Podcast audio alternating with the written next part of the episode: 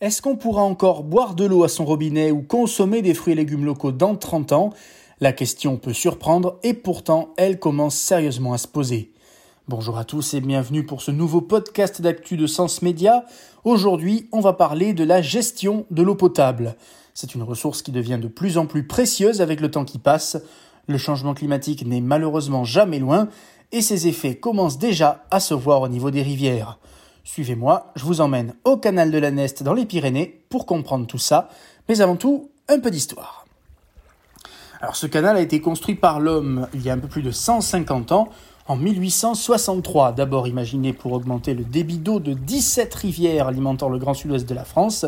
Aujourd'hui, ce système permet tout simplement qu'elle ne soit jamais à sec.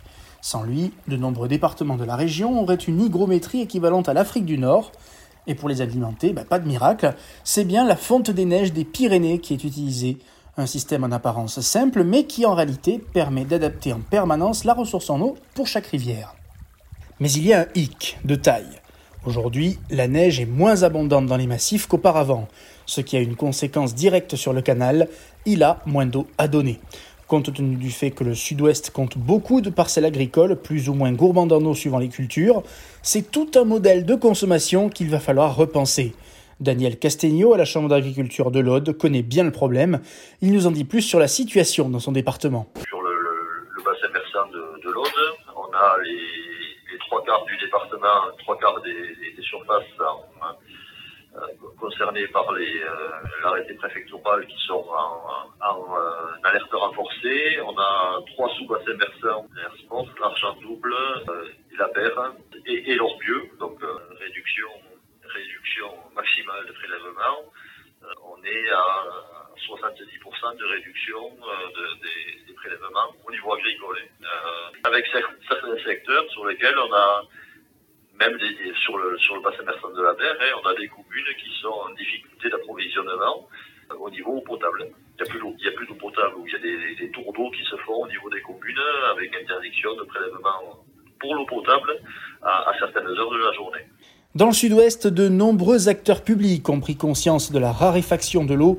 Pascal Levieux, représentant de la France insoumise d'Angers, a fait de la gestion de l'eau une de ses priorités.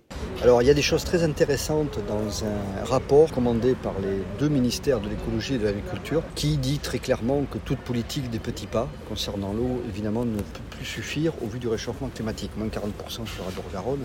On ne va pas attendre 2049 pour faire du jour au lendemain moins 40%. Il va falloir s'y mettre de suite. Le Gers, pour des raisons hydrographiques, euh, ne peut pas s'autosuffire en eau. C'est pour ça qu'en 1850, ils ont mis en place le système NEST donc avant que l'irrigation euh, soit nécessaire dans des volumes très élevés pour l'agriculture productiviste. Donc on a un système de gestion de l'eau dans le Gers un peu particulier. Si on veut prélever moins de ressources, il faut transformer le modèle agricole.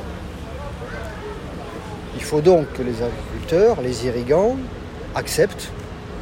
Et là, les politiques qu'on propose de transformation du modèle, de recherche d'innovation, de désendettement des exploitations agricoles, est faite pour ça pour transformer ce modèle et avoir une consommation d'eau plus écologique et plus sobre, il faut donc aider les agriculteurs, les exploitants, à transformer leur modèle pour qu'ils consomment moins d'eau. Parce que l'eau, bien commun, elle est utilisée pour irriguer, mais elle est aussi bue par nous tous. Et à cause de cette ressource de plus en plus limitée, des décisions de justice interviennent régulièrement pour limiter les prélèvements d'eau, parfois de manière drastique. Alors que faire? Doit-on être fataliste ou continuer d'anticiper nos besoins en eau en parallèle des aléas climatiques? C'est bien difficile de se projeter et parfois même ça effraie. On est, euh, sur une fréquence de, sécheresse extrêmement importante et puis sur des, euh, des, durées de sécheresse qui sont extrêmement importantes. Euh, la, chose qui est très très préoccupante, qui, l'expression, qui nous fait flipper, hein, c'est avec les techniciens euh, et de la Chambre d'agriculture, euh, du, euh, SMART, donc, qui, est l'établissement public de bassin, quand on regarde, on regarde, on regarde un petit peu la, médiane, on trace la médiane en prenant le débit moyen de l'Aude depuis, depuis 40 ans. Mhm. il y a 40 ans, on était à, à 60 mètres cubes seconde de, de débit moyen. actuellement, on est passé, on est passé en dessous des, enfin, on doit être autour de 35 mètres cubes seconde de débit moyen, à l'année, quoi. Et à 20 ans, 20 ans, c'est demain. 20 ans, c'est demain. C'est à, l'échelle, à l'échelle humaine, c'est demain. C'est dans, dans 20 ans, on va être à 20 mètres cubes seconde. Euh, donc ça pose la question de savoir comment on va arriver à, euh, s'en sortir euh, en essayant de, respecter les règles. Il y a, un, débit d'objectif d'étiage à respecter, puis le juge de paix pour nous, un débit à, respecter pour garantir la, vie biologique du cours d'eau,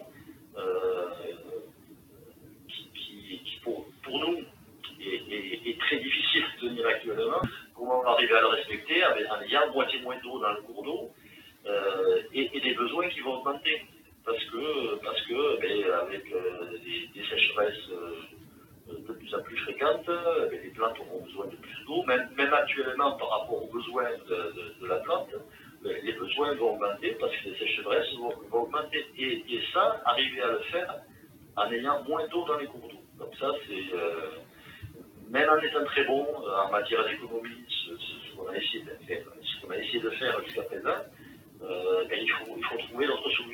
Quoi qu'il en soit, face au fait établi de la diminution des ressources naturelles, l'humain devra encore faire preuve d'adaptation et d'innovation pour pérenniser son modèle de consommation d'eau.